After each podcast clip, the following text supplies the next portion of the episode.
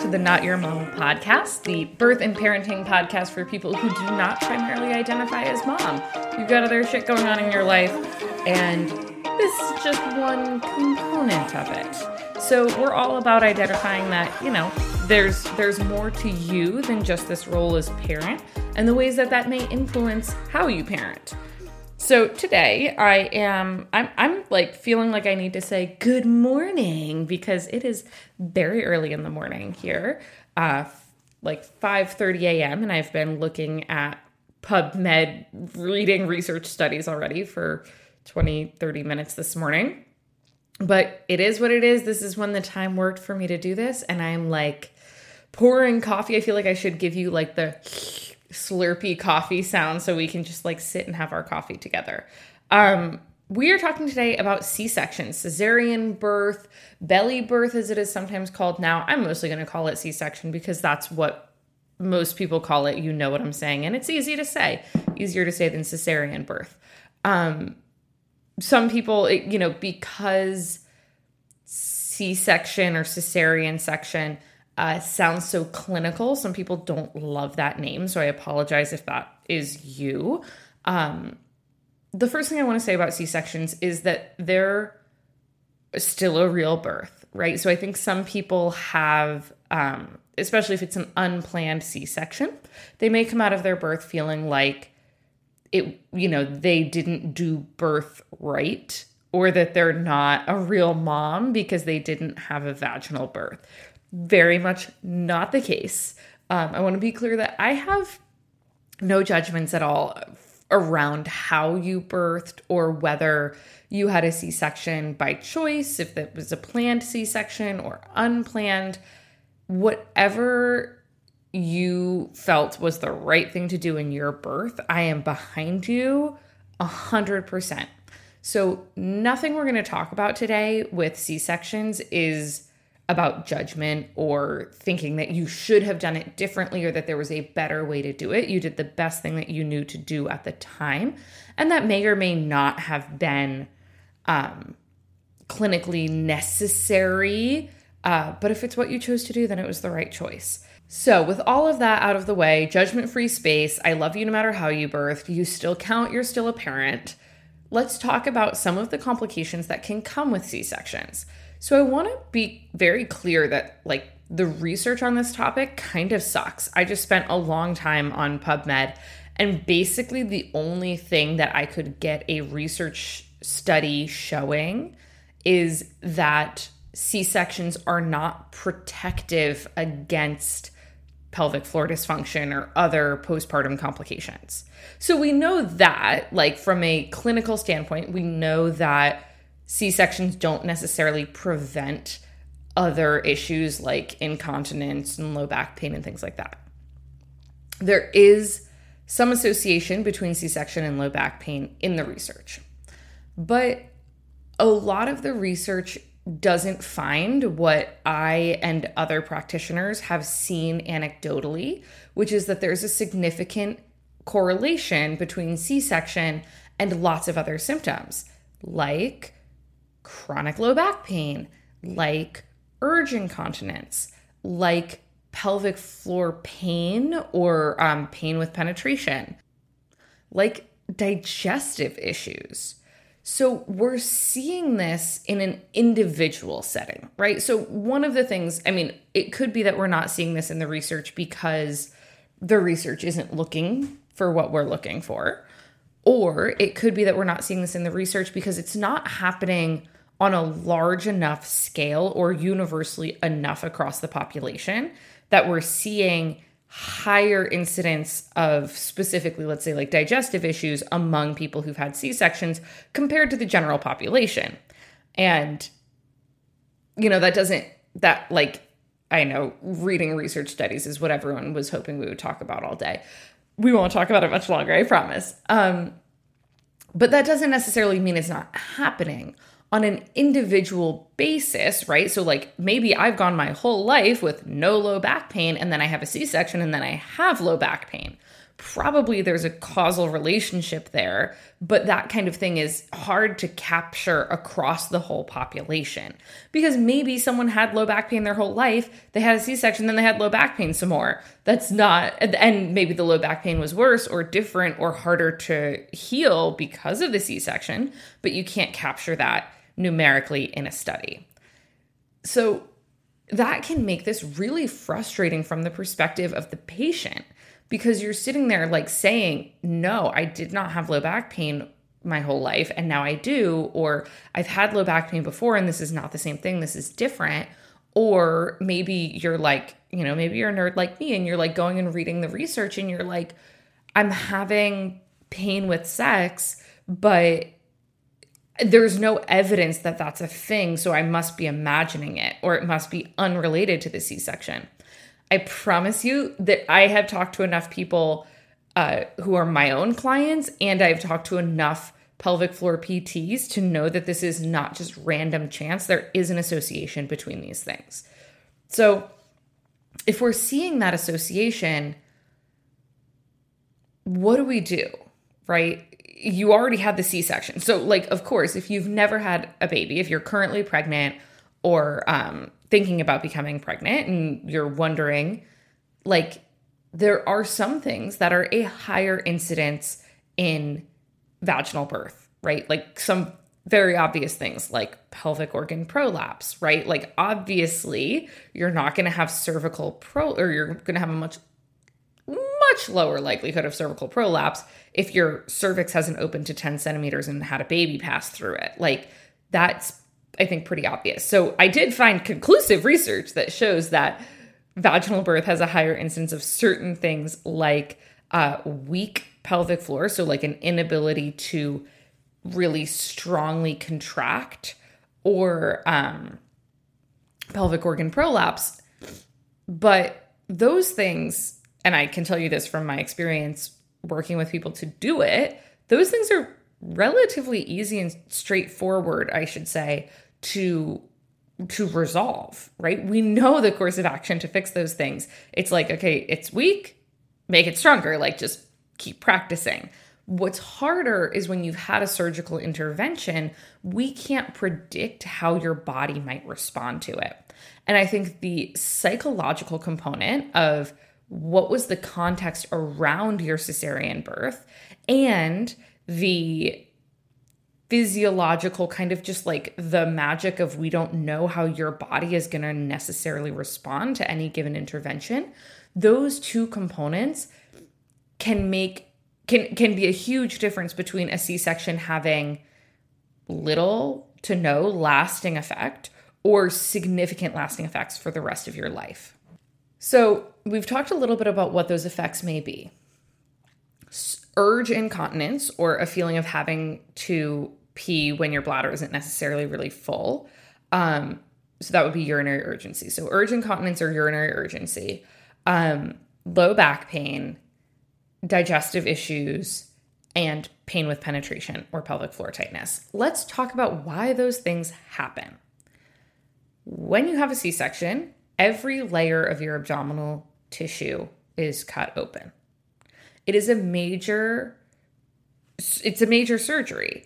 And if it was any other surgery that wasn't done routinely on 30% of the population in the United States, well, I guess I should say 15%, half of 30%, or 30% of birthing people, um, then we probably would have like some pretty clear post surgical protocols where it's like, okay, if someone has this kind of surgery, right? If I go have a knee surgery, I'm going to get referred to PT. Hopefully, I'm also going to get referred to like prehab, prehabilitative PT, where I do some PT before the surgery to improve my outcomes. And then I do PT after the surgery. That is not routinely done when we have a cesarean birth. It's just like, ah, we sliced you open, we stitched you back together, you're fine. Um, some of that is because you're working with soft tissue, and generally, soft tissue does heal a little bit more easily than, you know, a joint. But still, it's a major surgical intervention, and we have very little um, standard practices around what should be done following a C section. So, you've had every layer of your abdominal tissue has been cut open and then stitched back together. One thing that's going to happen is that's going to create weakness in the abdominal wall that you have to actually re strengthen. So, those are like your deep, deep abs or your transverse abs are where you get all of your spinal and pelvic stability. So, it's no shock that this is associated with low back pain if you don't actually rehab those muscles and get them firing again, then they're not going to be providing your SI joint and your low back any stability.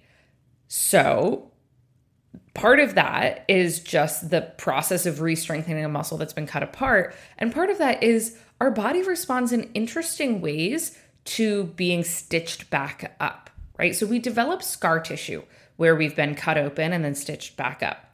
And scar tissue is not a bad thing. I think often people get in their head like this is just like a colloquially, we use scar tissue often.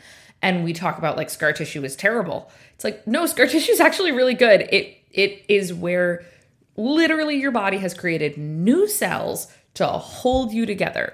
We like scar tissue. It's really helpful. It is what's going to keep that incision from ripping back open again, or at least being very unlikely to rip back open again.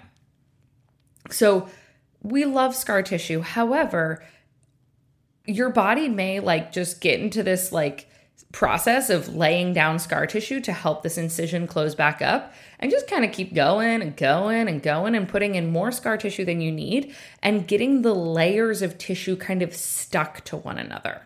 So, when often people will say, like, oh, yeah, we're massaging something to break up scar tissue, we're not breaking it up but we may be creating more glide between the layers of scar tissue. So, depending on your body, maybe you have lots of stickiness between the layers, which is going to further inhibit your body's ability to, for those muscles to fire very effectively because they can't if they're like stuck to the other layers of tissue then they can't go they can't move very well so the way that your body develops scar tissue may be part of why we have the symptoms that we have. There's also this part of it of like, if your body lays down a lot of scar tissue and there's like an association with like maybe some trauma going on as as well or a lot of pain we know if you've listened to other episodes you know that pain and trauma both create gripping in our muscles right we like hold, clench our core and we hold our abs in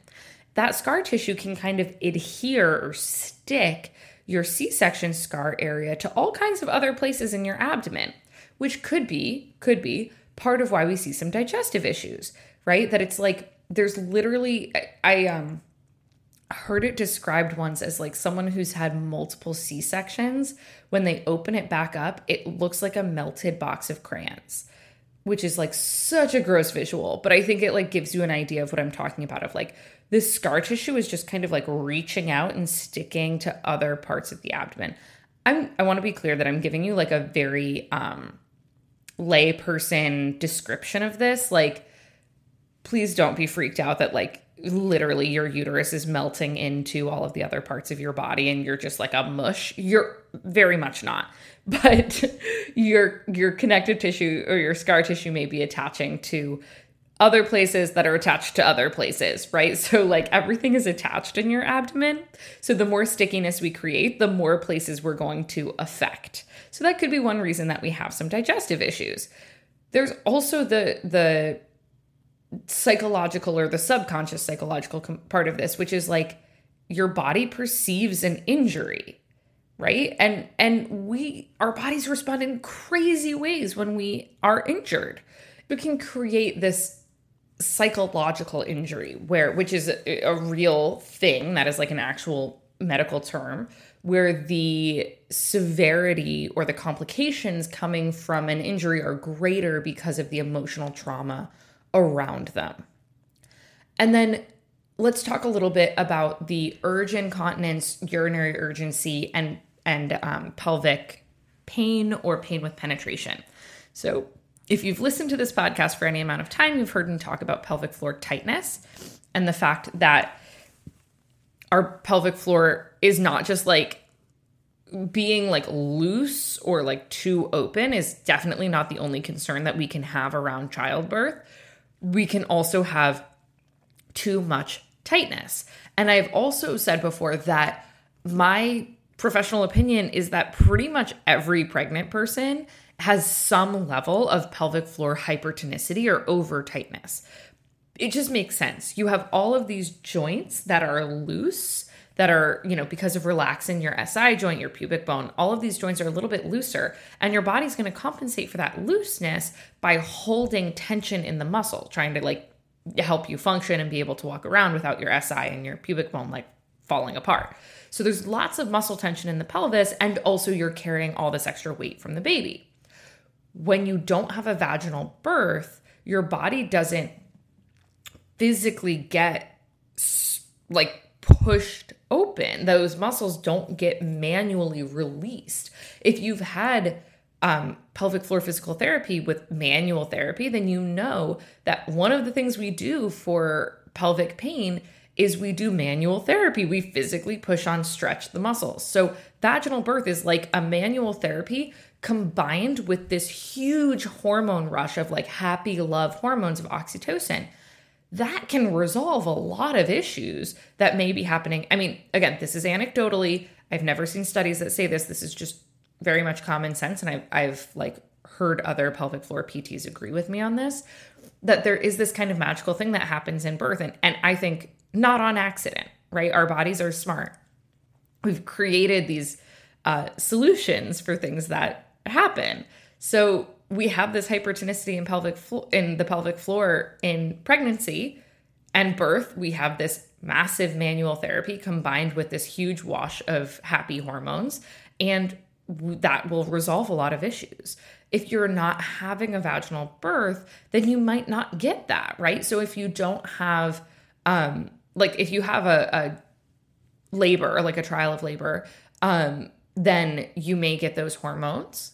You may not if you have pitocin. So pitocin is a um, a form of oxytocin. It's just a fake oxytocin. That's not the right word. Chemical. Like it's uh, administered medically as opposed to happening naturally and that's not maybe going to interact with your brain in the same way as the oxytocin that's being naturally produced in your body. They're chemically identical, but we think that there's something maybe about that process of the production of the oxytocin or the quantity of the oxytocin and the pace of production that uh, does things a little bit differently to your brain and to your baby's brain, interestingly.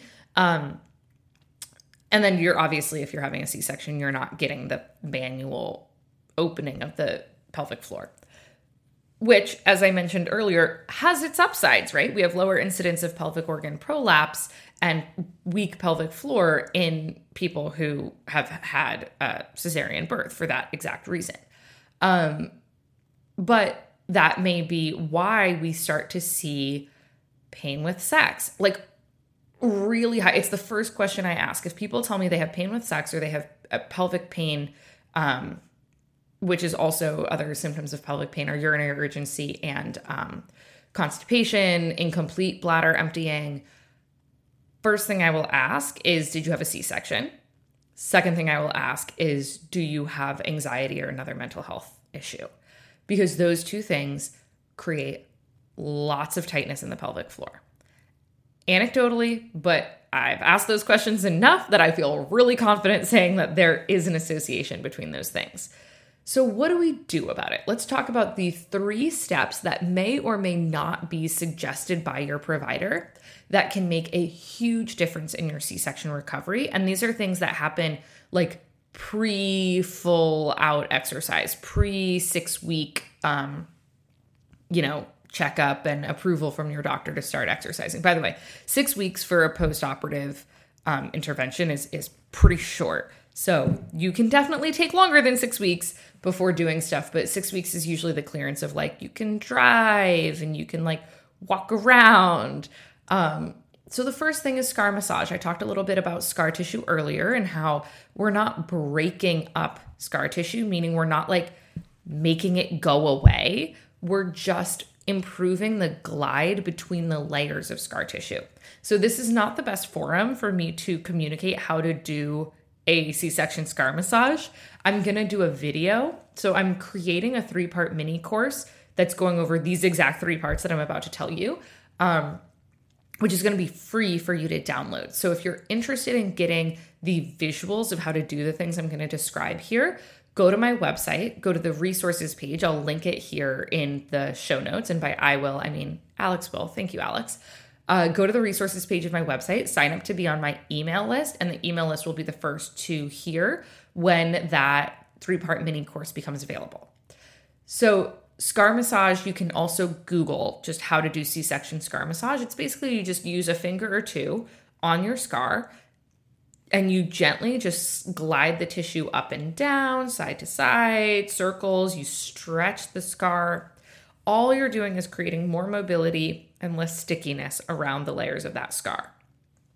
As we progress further postpartum, or if you're someone who's already having some of the symptoms that I'm talking about, uh, you know, maybe six months or a year post C section, then we might do some more intense abdominal massage where we're actually like kind of getting in there and what I lovingly like to say, spelunking around in your insides.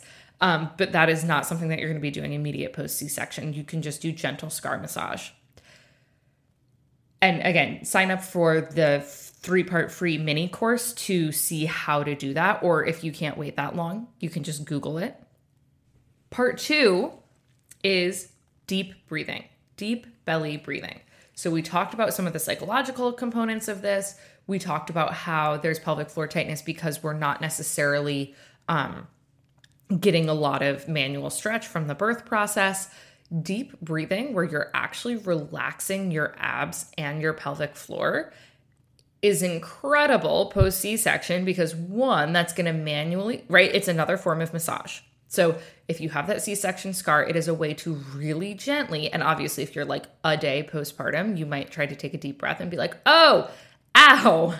So don't do it, obviously, if it hurts. But once you're healed enough that you can breathe deeply and those tissues can move a little bit without any discomfort, deep breathing is what's going to help you improve the mobility of the tissues and also help you release the pelvic floor. So you want to feel that your pelvic floor is not clenched. Also, there's this wonderful side benefit that deep breathing is also the solution to a lot of cycle, not the solution. It is one way of managing a lot of psychological or emotional stress. So, if you are someone who holds tension in your core and your pelvic floor when you're stressed, and you're now dealing with like a crying baby and the like potential maybe trauma of having this emergency C section, deep breathing will also help you feel better, thereby creating less tension, less clenching in the pelvic floor. And then the last step is pelvic floor stretches. So, whether you have symptoms in your pelvic floor, so symptoms being what we've been talking about pain with sex, urinary urgency, all of those things, whether or not you have those symptoms, there's probably going to be some amount of holding or gripping in the pelvic floor. And that might not manifest as issues in the pelvic floor. They may contribute to things like weirdness happening in your hips, your low back, your knees. I mean, your pelvic floor influences everything. So, pelvic floor stretches, things like half happy baby, full happy baby, uh, figure four stretch. All of these are different ways of getting at moving. I, I mean, if, it, if it's helpful to visualize, think about what can I do to like pull on or shift or move my sit bones. So, figure four stretch is one. Happy baby, we can kind of visualize. Oh yeah, half happy baby would be like totally pulling all of the um, tissues that attach to my sit bone. Those kinds of things are going to help alleviate any tightness that is happening there and also may give you some awareness of tightness if you're not having symptoms yet then it might give you some awareness of like oh there is like more tightness on my left side versus my right side that's all really useful information. So, again, that's going to be in the mini course. I'll show you, I'll demonstrate some of these stretches that you can do.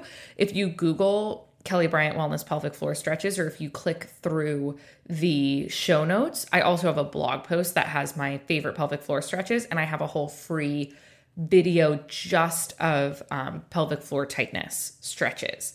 So, those are great resources as well. If you can't wait for the three part mini course, try those. Um, and again, as long as you're not having like actual pain around the incision and you're like okay to move your legs around, you can do those things right away. So, all three steps are things that you can start doing right away.